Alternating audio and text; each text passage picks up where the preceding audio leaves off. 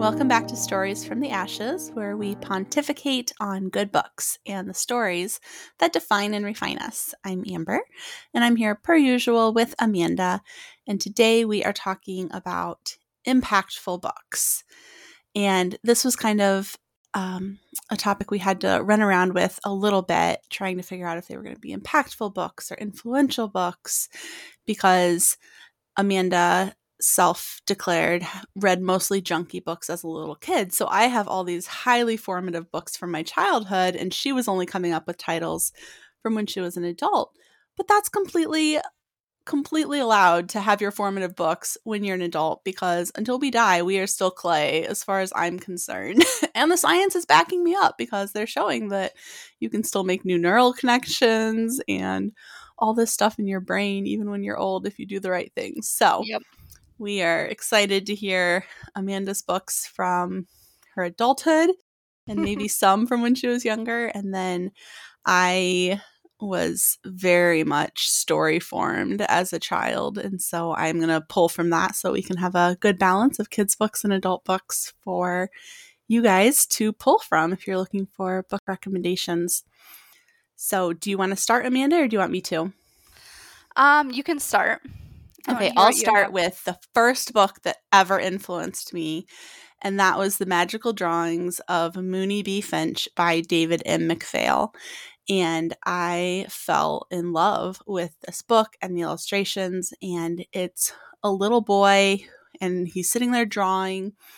And it wasn't until I mentioned this book in the Facebook group a couple years ago when I magically found it at a library sale because I couldn't remember the title of it. I mean, it's not an easy title No, to remember when you've been away from it. Yes, so the magical drawings of Moonie B. Finch.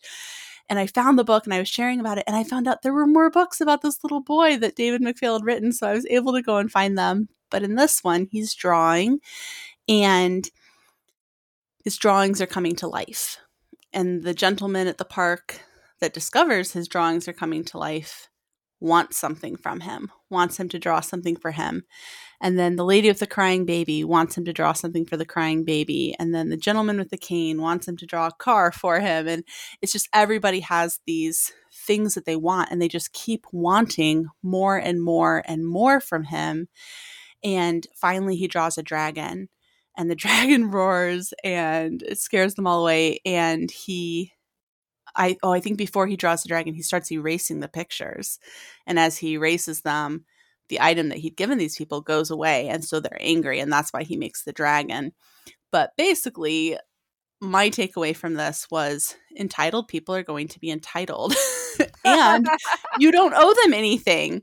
And so this was the most satisfying book to me when I was a little kid, and it is equally satisfying to me as an adult. So it definitely held up over time for me. And now as an adult, I realize just how much in general I love David and McPhail's books. Are you a people pleaser and did it like release you from people pleasing mentality? Well, I think that so statistically, kids with ADHD are told that they're doing something wrong like 60% more than other people in their childhood. And I was undiagnosed ADHD and undiagnosed autism. And so I couldn't please people. And so I think that no matter how hard I tried to please people, they were displeased with me and my actions were misinterpreted and things that I was doing that I thought would bless people just made them unhappy with me and I could not figure it out. And so I think this was like comforting to me to know that a kid who seemed to have it figured out and was doing things that these people actually liked still couldn't please them. and so mm-hmm. it just told me that some people are unpleasable and it's not your fault. So I Yeah. think that that was that was a very necessary powerful lesson for me to know that maybe it wasn't me, maybe it was just people and their own expectations being at clash with me and what I had to offer. So even though he had everything to offer, it's still they were clashing. So that was just a good lesson for me. Yeah, that that sounds like a good lesson. so So, I have a book from when I was in college, and the first time I read this is my big honkin' Jane or uh, Eyre or Bronte. I thought it was a Bible when you picked it up. That thing's a monster. No, I'm I'm assuming that we are just assuming that the Bible is really our most impactful book, and so we're going beyond that. That sounds like a decent assumption. Okay. Um, so I read Jane Eyre for the first time when I was in college, just for it wasn't a class thing, it was just for fun. And it was impactful because, of course, growing up in the church, we had a church library that was full of Amish Christian romance and similar things. And I read those. But so in my life, I had had non Christian books and Christian books. Mm-hmm. And things that were non Christian had nothing at all to do with God. And things that were Christian books always had to have this storyline wrapped up in some salvation or repentance or. Right. And Jane Eyre was the first book that I read that I felt like was real. Mm-hmm. Like your faith didn't have to be wrapped up in the story or like you could be a person of faith while living life. Mm-hmm. And so it was just impactful because I was I was like, wait, why aren't all books like this? Why do we have to have Christian books Right. and then secular books? So I've appreciated uh we just talked to the Smiths about Jack Zulu and that was one of the things I appreciated about their book is that some of the characters were Christians. It wasn't a Christian book with some sort of moral lesson we had to teach you all. Right. Yeah. I feel like a lot of those those Christian books are just like pounding home some moralistic tale Hmm. instead of just saying here is real life and here's how you can walk it as a devout Christian and hmm let your Christianity impact your decisions but not be preaching at you the entire Yeah. time, which just is a lot. yeah, and Jane Eyre also had, you know, the character oh, what was his name? John's he the one who was going to be a missionary and was like you have to marry me so that I so that you can be my missionary wife because don't you want to serve God? And so it it had it was like the first time I read a, a Christian character that wasn't like perfect. yeah. So it was nice to have that variety. Yeah, absolutely. I would say for me, a similar book, but at a much younger age, would have been Treasures of the Snow by mm. Patricia St. John.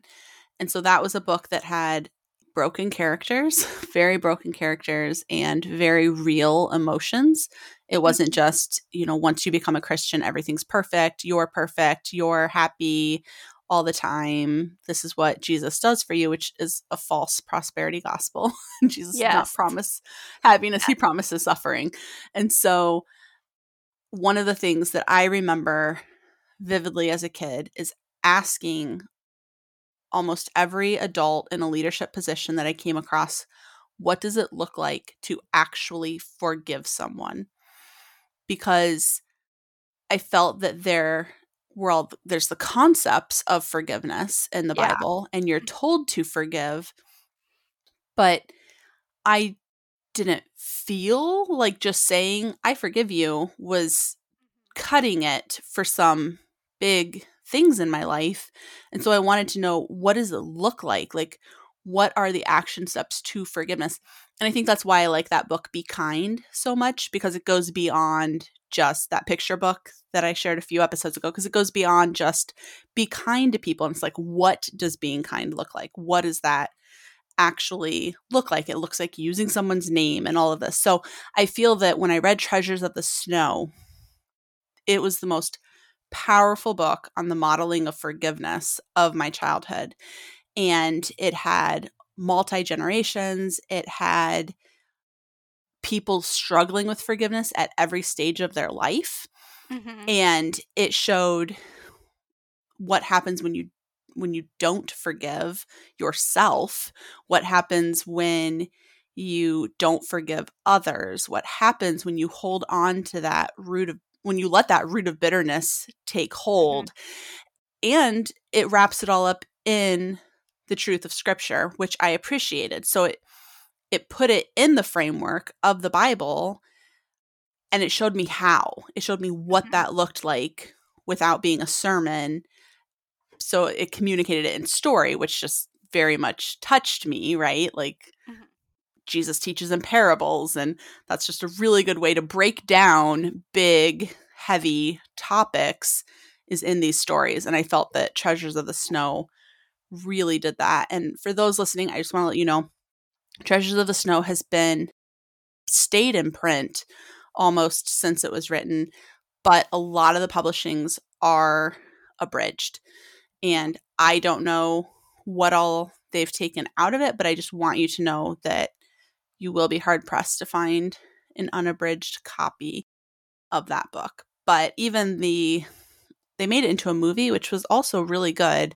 But the the book that has the movie image on the cover is the one that I read as a kid, the paperback. I think they have a made for movie hardcover that's like just mostly photos from the movie. That's not what I'm talking about. I'm talking about like the actual book paperback with the movie cover.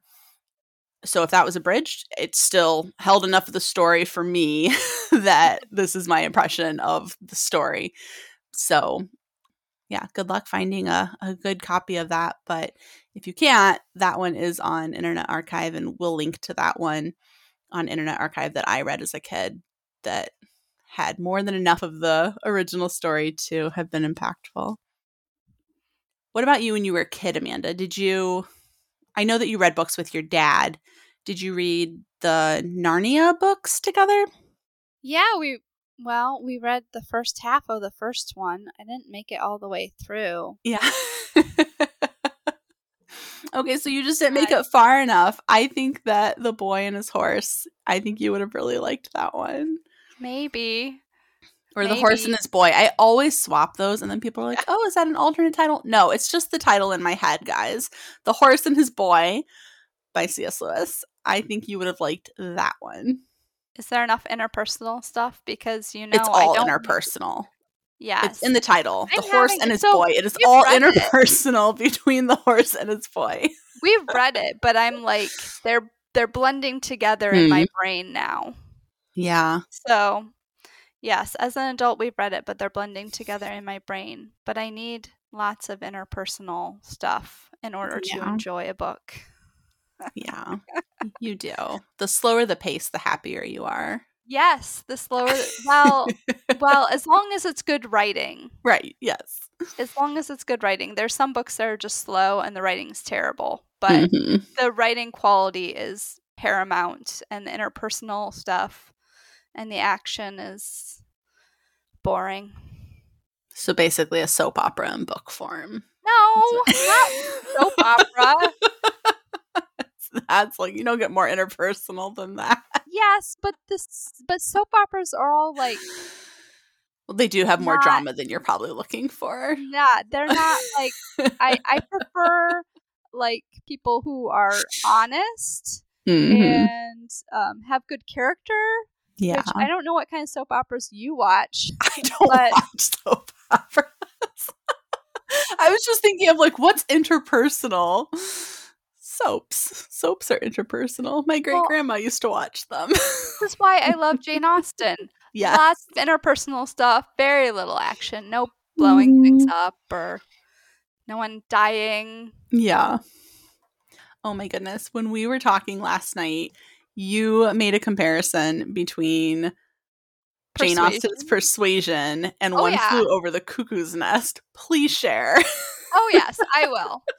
Yeah, so I was I had I had you know, you read you read a book when you're younger mm-hmm. and then you especially if you have a memory like mine, you forget pieces of it and then you read it again and you're like, I forgot that was at the beginning. Yeah.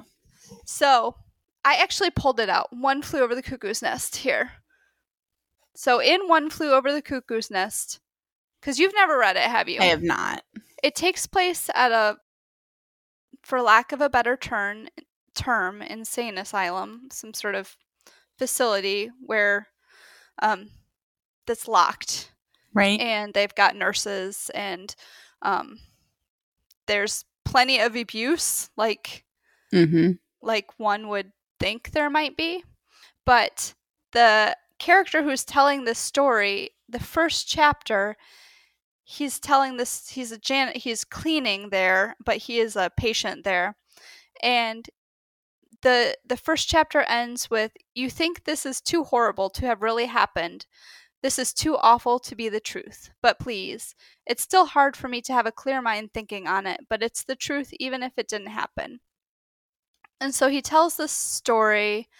They get an, a new patient and he just shakes everything up at this mental Home, facility yeah. this home and spoiler alert at the end after like there's all these abuses and he's just turning this place upside down there's an escape and this character who's telling this story escapes and runs away so you know in a classroom setting the teacher will be like okay you've forgotten this first chapter by the time you get to the end of it. And they'll be like read the last couple lines of the first chapter. It's true even if it didn't really happen. Oh oh. So i had that with persuasion because i'd read it loved it read it again and at the beginning of the book jane austen says these characters are nothing special. Their love story is nothing special. They're just random people and there's nothing special about them. And i was like oh man i totally had forgotten that by the time i got to the end of the story. It was kind of a downer Yeah. but it was also kind of like, yeah, I mean, they may not have been special, but everyone's love story is special in their Yeah. own way, special to them and those who love them. And mm-hmm. so, I don't know. It was just interesting the parallels between Yeah. Nest and Persuasion. Yeah, it's like crazy foreshadowing that you just like don't even pick up as foreshadowing because it's in the first couple sentences, and you're like, you wouldn't put the whole story right here, would you? I yeah. Yes. So now I want to talk to Jane Austen and and find out if she thinks that's true for all of her characters or if she just tried to write some average ones and just for fun. I don't know. Well, They don't feel that dinner date set them. up, invite me over too. okay. It'll be a while, hopefully.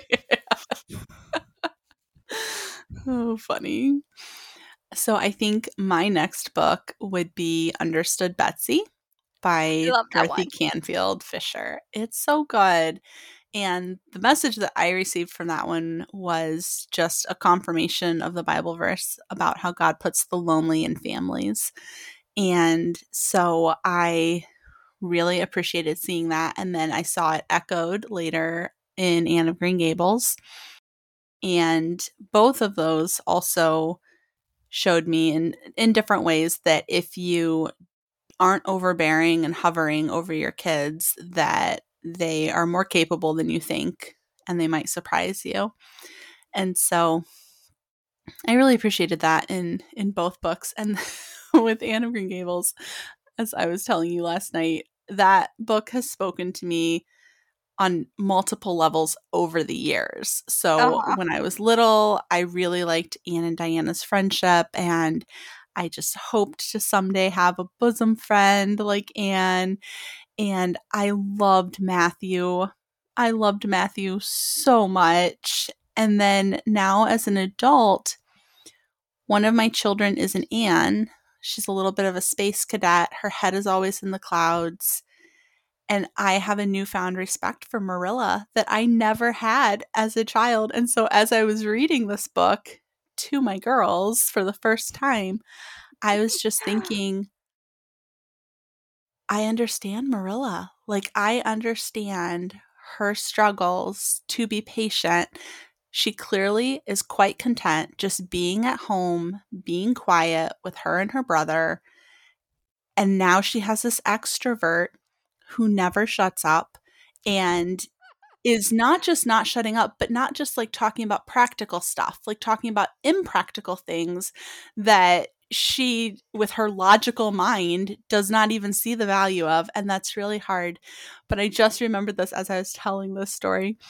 when we were reading it, I, of course, was relating the Anne character to Gemma, but Gemma and Inara related the Anne character to Eric. They're like, oh, look at Anne. She just talks nonstop. And you think, okay, I got your point. And she just keeps going. They're like, it's just like daddy. well, at least, you know, she comes by it naturally. yes, exactly. I'm like, well, the Gemma apple did not fall far from the tree. Mm, wow. So you said you wanted a friend like Anne. Did you identify as like a Diana when you were a child? Yes. I was like a quieter introvert and I didn't realize it. Up until the age of 20, I thought I was an extrovert because I had been told that I was an extrovert who just hated people. So that was like my sin nature was my disdain for people, but I was an extrovert who needed them. It was quite the mind screw up right there. Um very harmful.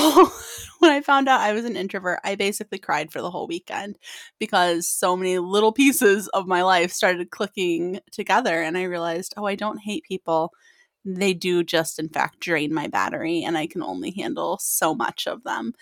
And so I think I in my childhood I was typically taken under the wing of an extroverted child.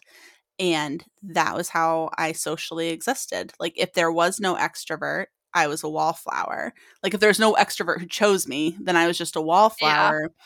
And so I wanted female friendship. And I grew up in a church that was fairly small, all males. I was the only girl for the majority of my childhood.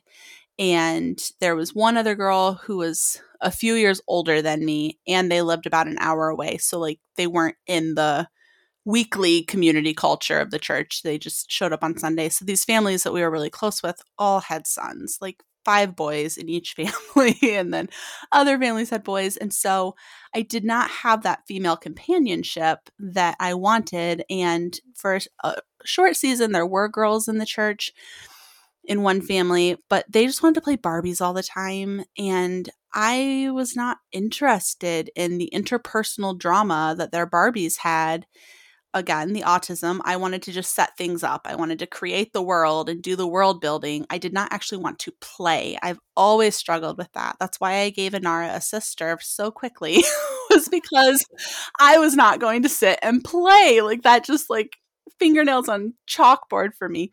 And mm. so I I just needed a Diana. So I was very blessed for most of my childhood that across the street from us there was another homeschooling family and they had a daughter about a year younger than me who was the very definition of extrovert one of the loudest human beings i have ever known but we played together a lot and we had our whole little roxaboxen life going on in the forest foresty area behind us and set up our towns and just played all the time so she so, she ended up being my Your bosom Anne. friend for that season of my life. Yes. I had an Anne too. I I read uh the Anne of Green Gables series like when I was in high school. I really liked it. But I have the same problem with that as with Sense and Sensibility is mm-hmm. I look at both of those and go, I am the boring character here. so I like it, but it does remind me that I'm the boring one. Oh my goodness, that's so funny. Sense and Sensibility is actually one of my books on my list because it, well, because it showed me so well. Because I I read Austen pretty young, like I was reading through all of Austen in mm-hmm. that ten to twelve window repeatedly, and so it sh- shows that like relationships are not cut and dry, and they all yeah. require forgiveness. Yep. Like no one is going to be perfect in the relationship, and you have to go into the relationship knowing I need to be prepared to forgive this person. And your relationship will fail if you are not prepared to forgive someone just like you hope they're going to forgive you because you're not going to be perfect either. Mm-hmm. But I'm still working through the Marianne and Colonel Brandon relationship because because I just feel for him because he knows she's never going to feel that insane passion that she felt for Willoughby for him. Theirs is going to be a comfortable love. And that's fine. Mhm. And he's going to be happy enough because he loves her as passionately as he's capable of. But I just always wonder like would he be dissatisfied at some point? Would he I don't think have so. some? I don't think He's he would because he has great character. He's not that- I I mean, Colonel Brandon. I like the line from Emma where Mr. Knightley's like, if I loved you less, I could talk about it more. So just Yeah. because it's not fiery and like over Oh. exuberant does not mean that it's not. Right. And I I understand that. I just know that Colonel Brandon had to sit there and watch her have this fiery love for Willoughby for as long as she did. And so now I wonder if at any point it would just be hard for him knowing that she doesn't have that same fire for him. She has a different type of love for him. That's all. Yeah.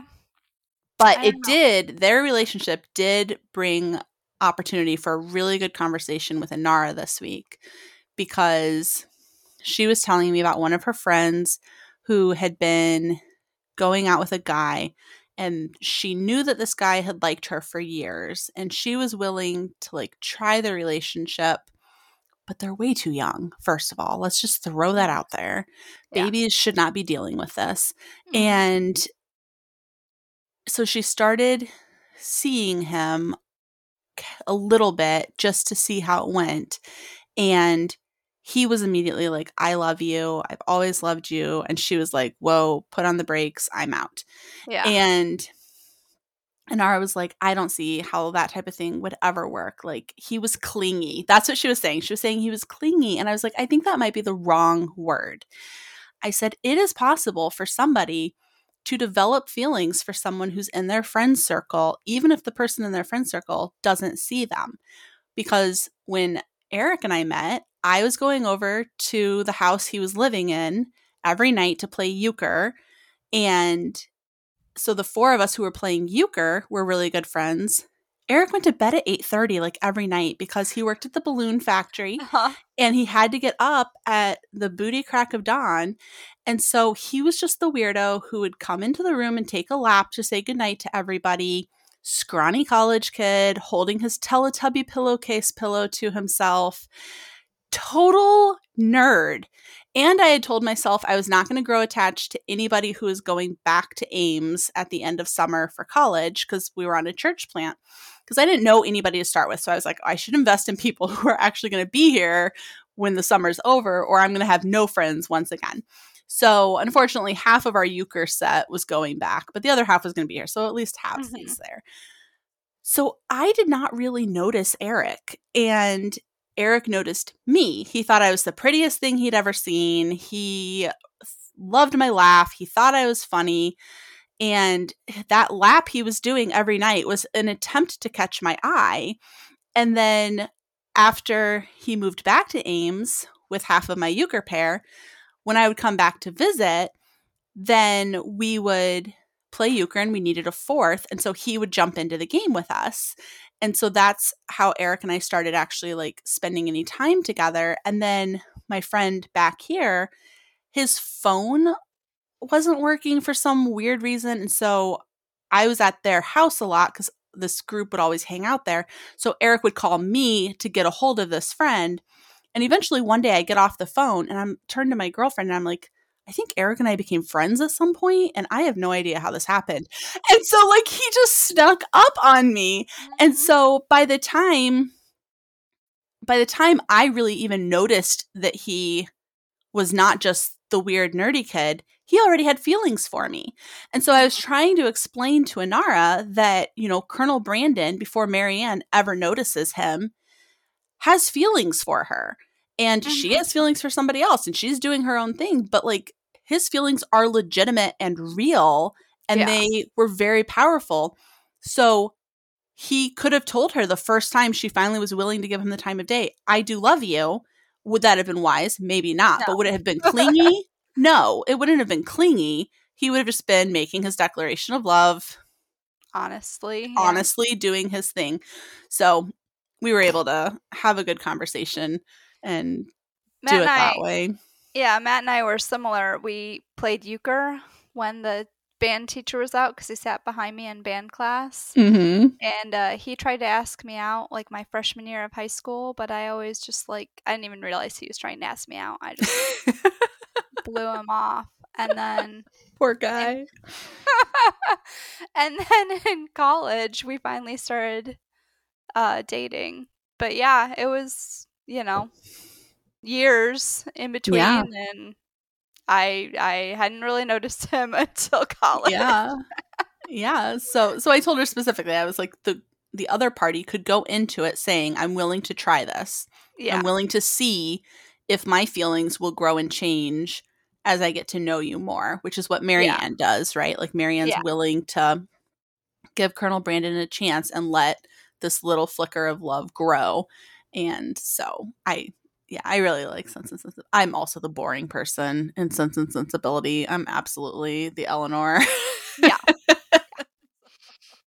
But that doesn't bother Oh. you, apparently. Um, no, because Marianne's a hot mess. Like, I do Yeah. not desire the drama level that comes with that level of passion. Ah, that's true. It exhausts me to even think about maintaining that level of passion for anything. Like, I have things I like, right? Like, I like books and all of this, but I'm not like quoting poetry over it. Yeah. And feeling like I'm literally going to die if I am separated from that thing and that object of interest. Yeah, no, it's I my sisters are Marianne's. Like one of my sisters especially is a Marianne and the most dramatic over the top person that I know in real life and I love her for it. I could never maintain that level of output of energy. And I think I would just disintegrate into the ground, like just poof, poof into dust. that's all that's left. All the energy's gone. Dust remains. Well, I'm thinking the energy comes with the passion. I don't know. You don't Because know? Mm. I don't think so because there have been like flashes in my life of moments of great strong feeling and it dissipates. Like it has to dissipate. I cannot maintain because no, extra extra energy does not come with it. Okay. For me, it may be Well, different I for mean, others. Might be different for other people. I think like if you're wired as an extrovert, you might be wired more to some of those passions. But I look at the other like introverts who have passionate outbursts. They're always like in literature and in biographies, they're always described as outbursts. It's not something that they maintain. Whereas I feel like characters like Marianne can maintain it Yeah. for years. Always. Like, Always it on. just- it does not Yep. fade for them. Yep. But you shared a book earlier today with me that was a formative book for you, that was also a formative book for Eric. Yes. So, nourishing traditions. Yeah. Well, and I was gonna just add on. I don't think this one has been a formative book for Eric, so I was gonna just do a pair. Okay. got like nourishing traditions which i Mhm. read be- when i was like at my sickest and uh was not getting the help i needed to get any better hmm and so it was uh it's called the cookbook that challenges politically correct nutrition and the diet dictocrats Excellent. it i read this and uh, weston a price nutrition and physical degeneration which if you want something heavy Yep. there's a heavy book for you but it's fascinating the way nutrition plays a role in your body Mhm. more than we realize and that has just been one rabbit trail after another into how nutrition affects your bodies because when you don't have your health and you can't find it you just will do whatever you can and especially Yeah. when you are from a christian perspective trying to work within the bounds of the things that god has given us for health Mhm. food is a major major thing but then for those who want to go further into doing their own food, like the self sufficient life and how to live it, is like a really great introduction to just about everything. it does not have, you know, 50 pages on how to grow broccoli, but it's got, you know, a couple paragraphs if you, or Yeah. how to raise sheep or any of those. But how did, how did nourishing traditions affect Er- Eric? Like, how was that impactful for him? Yeah, so Eric definitely embraced the standard American diet, the sad diet. And when I started getting sicker and sicker, and we were looking into making changes, that was asking a lot of him. Mhm. And we got that cookbook. And the thing that I really like about it, if you just want to open it and show like a middle page, is how there's all these recipes, and then the information is just in these columns down the side. And so there will be like a one page article, like that Organ Meats article there, but there's just these sidebars of information. So it's just small nuggets. And Mhm. so I was able to just read small nuggets here, small nuggets there to him. And he would just pick it up because it was on the counter and he would read a small nugget here and a small nugget there. And then we were cooking out of it and the food didn't taste bad. And so I the think food didn't taste it- bad. yeah, it didn't taste bad. Well, sometimes like I think we tried a vegetarian cookbook once for fun and the food was just gross. And so if you have a bad cookbook and you're trying to learn a new way of cooking, Yeah. you're not going to succeed. Or a complicated way of cooking. The nice thing about this is it's not terribly complicated, so yeah, you can do it. It's right. it gives you all the basics that Yeah. you need. But this was the person who would have happily lived the rest of his life eating hamburger helper. And now we were going to cook everything from scratch. And so this book really helped him buy in. But this morning, when we were on our coffee date and he heard the Voxer from you saying, Nourishing Traditions was really formative for me, he was like, That's it, right there. Last night, when you guys were talking about it, I was like, Nope, no formative books. He's like, But that was a formative book for me. So, well, that's awesome. Yeah, it's it really helped with my health stuff, but it really helped open the doors to other ways of thinking mm-hmm. because it's interesting how so much of what we eat is very generational and Yeah. very you know you just you obtain so much from your family uh, from your family culture and how your parents cooked and how your grandparents cooked that it really takes a big mind shift to go to something else cooking Yeah. wise because you just don't even realize how ingrained mhm. it is and and the what we believe about food has changed so much my grandparents ate healthy and you know it was margarine and Mhm. and that kind of stuff and then my other grandparents didn't eat healthy at all because they ate butter and you know it was meat and potatoes and lots of butter and broccoli with lots of cheese delicious. and like you know that was when i was growing up they were not healthy and now Mhm. it's now it's kind of turned Did you know that margarine is naturally gray in color and they have to add coloring to it to make it palatable to your brain? yes did you know that crisco the shortening was a waste product and they did uh, marketing to tell people that lard was gross for dirty uneducated people and so smart clean people eat Mhm. vegetable shortening Yeah. i'm thankful there's that my grandmother lot. never believed that There's a lot of products that started off as waste, Waste. material that they just remarketed. So that was a really eye opening book yes it was for sure. definitely.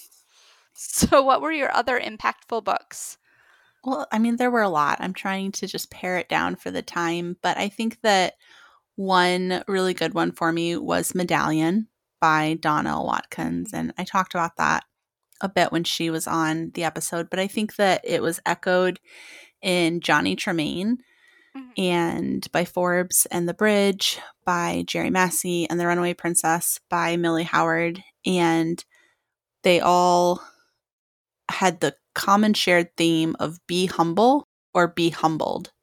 Mhm. And as a firstborn who was intelligent, I think that and and Was who was trying no, as in my childhood, I was a firstborn and I was intelligent and I was trying to overcompensate for all of my social confusions Mm-hmm. and as a result I came off as very prideful a lot. And so I think that these stories helped me to realize that that was going to end up in a fall of its own Mm. and to just be very aware of it. But something else that those books also showed in a group was that it doesn't matter how bad it seems, your future may be quite different from your present. So hold on and don't give up. And so that was very necessary message for me. Mhm. And then in the bridge and medallion, they have a wise woman. And then in the runaway princess, there's a wise older man. And the thing that I admired about all of them was their medical knowledge Mhm. using like herbs and things that could be found in nature and their ability and willingness to immediately jump in and serve those in need. Mhm. And so I I really set my mind to wanting to be prepared to help those that I cared about Yeah. and loved. And so even as a kid, like I carried a purse everywhere that was bigger than I needed it to be so that I would have band-aids and I would have different things that somebody might need, you know, my level of so you. understanding of things people would need at that age. so you. Yeah, that's I can totally see that. So yes so i just i wanted to be prepared to take care of the the people that i Mhm. cared about in my circle I think it's so important to have those wise older characters in books, especially Yeah. for children, because kids already are disposed a lot of times to think they know more than they do and Mhm. think that they're wiser than they are. yeah And then if you've got books that don't have any wise adults, it just kind of reinforces that and I don't know, teaches them that they know everything they need to know and don't need to ask for help. yeah. And I don't know anyone who knows everything they need to know and doesn't need to ask for help. right. Yeah. So, yeah more recently i would say a character similar to that that i've seen was in give and take by elly swartz in the grandfather character who's lost his wife to dementia and so the book focuses on the granddaughter who is struggling with her mental health and her hoarding and anxiety from it. But he's just very steadfast and wise, and he's in a healthy way going through the stages of grief, Mhm. and he's able to model that for her. And so I think that that's probably the first book I've seen that has an elderly person modeling grieving. Mhm. So I really liked being able to add that one to my shelf for my kids to have as a mentor. definitely. I have one more that I definitely want to share, Okay. and this is a kids one. Ooh. But did you read it as a kid? No, Awesome. I read it because it was sent. None of these, I mean, all of these are like high school or later. This one I read because it was sent from the Dolly Parton uh, Oh, nice. charity. Max explains everything, soccer expert. In this, Max tells us all about soccer. And, Or does he? well, he tells us everything that I ever learned about soccer. he knows lots about soccer, like how you wear your thing, how you wear your socks on your head, uh, about how it's important to twirl and stretch and somersault on the playing field, and about how you can't bring your collections yeah. to to a soccer match. How you you help your teammates not get distracted by pulling out all the dandelions and four leaf clovers and uh, this. Oh, and about how what you can do with your hands while you're in the middle of a soccer game. You can wave them or or strike a pose with them. I just this this one was very few books do I see myself very clearly. This Mhm. one, I read it and went, This is me. This is my exact experience growing up.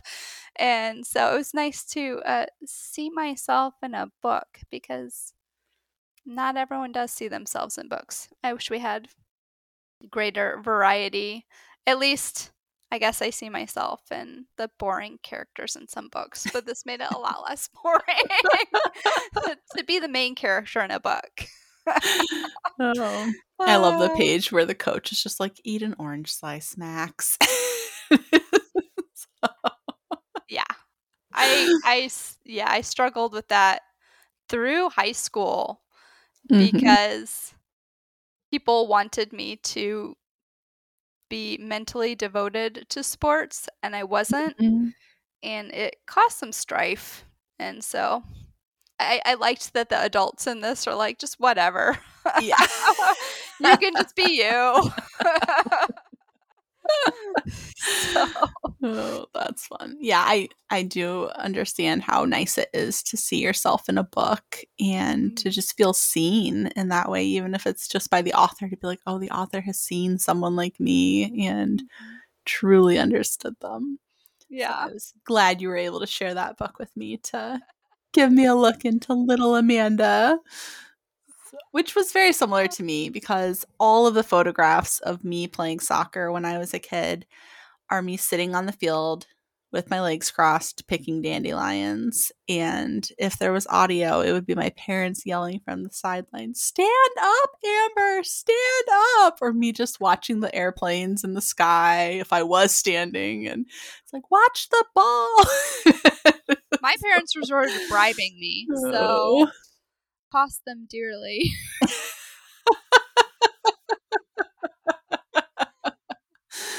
it's all about motivation, right? yeah yep The main thing that I re- remember from, I think, my three years of soccer, because I had this three years I don't know why my parents kept paying for this for three years. I have no idea at all. I don't think I ever kicked a ball in a game because there were these two boys on our team that were amazing. And so basically they ran the whole game and everybody Uh-huh. else was just window dressing. But I remember the story. So this would have been the late 80s, early 90s. And our soccer, and I played with our soccer coach's twin daughters. I guess maybe they saw a little action on the field. But he was telling us that when his wife was pregnant, they had been told they were having a large boy. And then in the delivery room, the doctor goes, It's a girl. And the coach is like, What? And then the doctor goes, It's another girl. And the coach passed out in the delivery room. And that was my first time hearing a story of a dad passing out in the delivery room.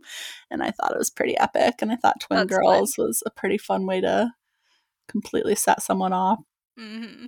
Yep So I think that my last book that I will share. Oh, I know I'm going to do two. So Where the Red Fern Grows. That book broke me. Like I sat and bawled. I know everybody cries over this book. It's such a good book, but I, I feel that not the like it i don't like to ball Oh, it was balls. cathartic. Like it was so sad. but it showed me love hard, grieve hard. Mhm. And I feel that it was also a warning that if you love, you will grieve. Like at some point in loving something, there will be loss of that something. Like if you get married and you're married for 50 years, eventually your spouse will pass away or you will pass away. So one of you is going to have to experience yeah that loss.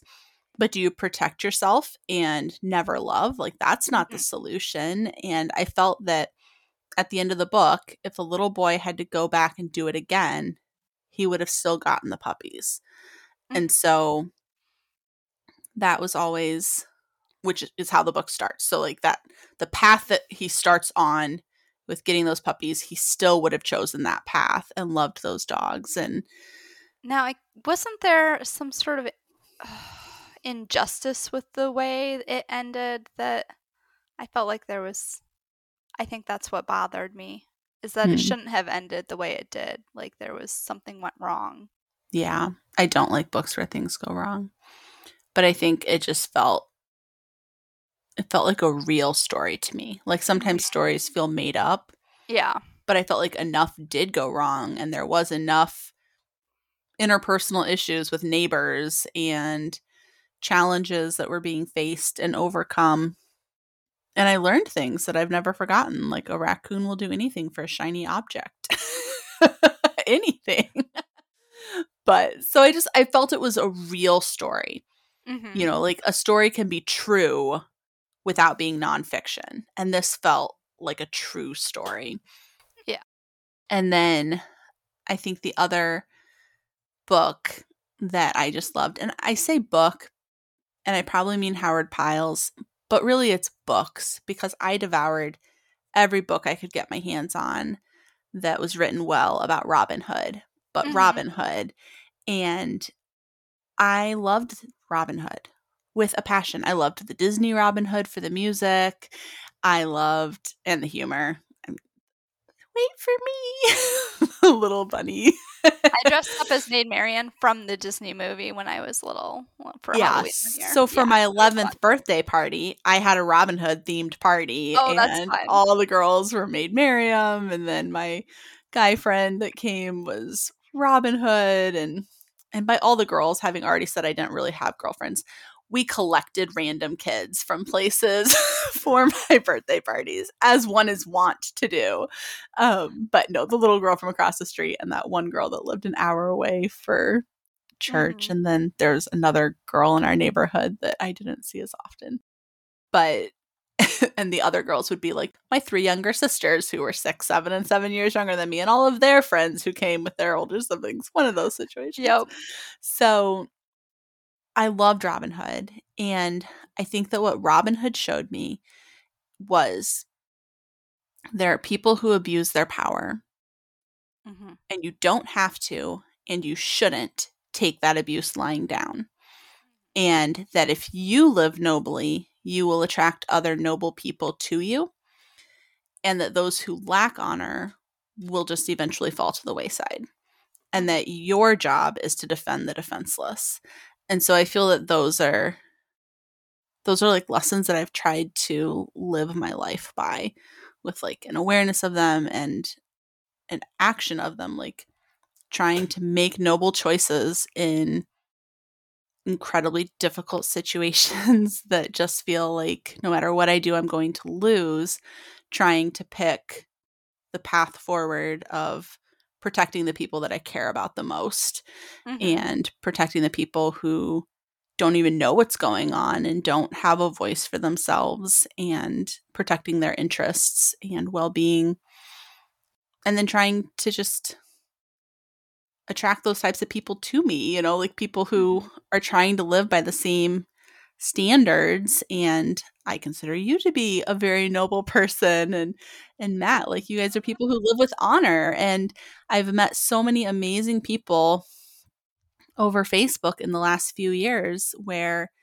especially when some different situations started to go sideways i feel that like truly noble people really revealed themselves in Mhm. that time and i'm i'm honored to know them and to be able to serve the reshelving alexandria community on facebook together with them and Mhm. um, they're some of the wisest people that i know and it's it's an honor to to be in their circle but but yeah just honor i think was so strong Yeah. in in those books and and what it looks like to live with honor and what it looks like to stand up for those who can't stand up for themselves and to make personal sacrifices and that you don't always win. I mean like it's a tragic ending to Robin Hood, but he never stops fighting and the people he loves continue fighting after he's gone for what is right. And so I just I love me some Robin Hood. Mhm. yeah. I think that's what we all love about uh, Mr. Knightley. You know, he Yeah. lives with Connor. Those characters are sometimes not uh, the most attractive on first glimpse. You know, Mhm. Colonel Brandon, Mr. Knightley, those kinds of characters, but in the end, they're the ones that that you want to be friends with. Yeah, it's true that that scene where Knightley says to Emma, "Badly done, Emma." like Yes. that that took trust in their friendship Mhm. and care for their friendship to be willing to rebuke someone that you love. Yep. That is not an easy path to take at all. Like there's No, so so much pain and risk Mhm. and things of that nature. But yeah, Emma definitely showed me how to take rebuke from a friend and to desire to have friends who are willing hmm to rebuke me, not as their full time job. That's just obnoxious. Let's be real. There's a limit to the rebuking that one should let's look at Mr. Knightley. It was like there was plenty he could have been rebuking Emma about, but he Yeah. picked the one thing. Yeah. Let's all learn from Mr. Knightley. I'm yeah, that's the Yeah. peace that's part of, you know, being a peacemaker is letting the small Mhm. things go. But Yeah. yeah. Yeah. like he avoids being a clanging gong Yeah. in Emma's head and he just is more of just a gentle guiding force by his own behavior. That's what I Mhm. appreciated. If he saw her doing things he didn't agree with, he would do the opposite. He Mhm. didn't necessarily say anything to her until she crossed a line where to be her friend, he had to say something. yeah. Mr. Knightley's a good guy. hmm That's why I named a kid after him. I named our dog, current dog, Emma, and it was brilliant because I have uh, Mrs. Weston's voice in my head going, Emma dear. And so we call her Emma dear. And then whenever she does something naughty, we say, badly done, Emma. it's perfect. that is perfect. I love it. Oh man. Well, thank you, Amanda, for racking your brain and being willing to think outside of formative books or only books that formed me as a child and think Yes. You're clay until you die. So books can form you all along the way. Yep. For coming up with the titles that meant the most to you. And we want to hear from our listeners. We would love it if you would leave a comment on the website on the episode and tell us a book that has been formative for you or highly influential or a book that you felt really saw you. And it could be a picture book like Amanda's, it could be a chapter book, but just tell us about it because we'd love to get to know you more as well. So thank you for spending time with us. And all these books will be listed in our show notes on the website. And remember, the stories are truer than true.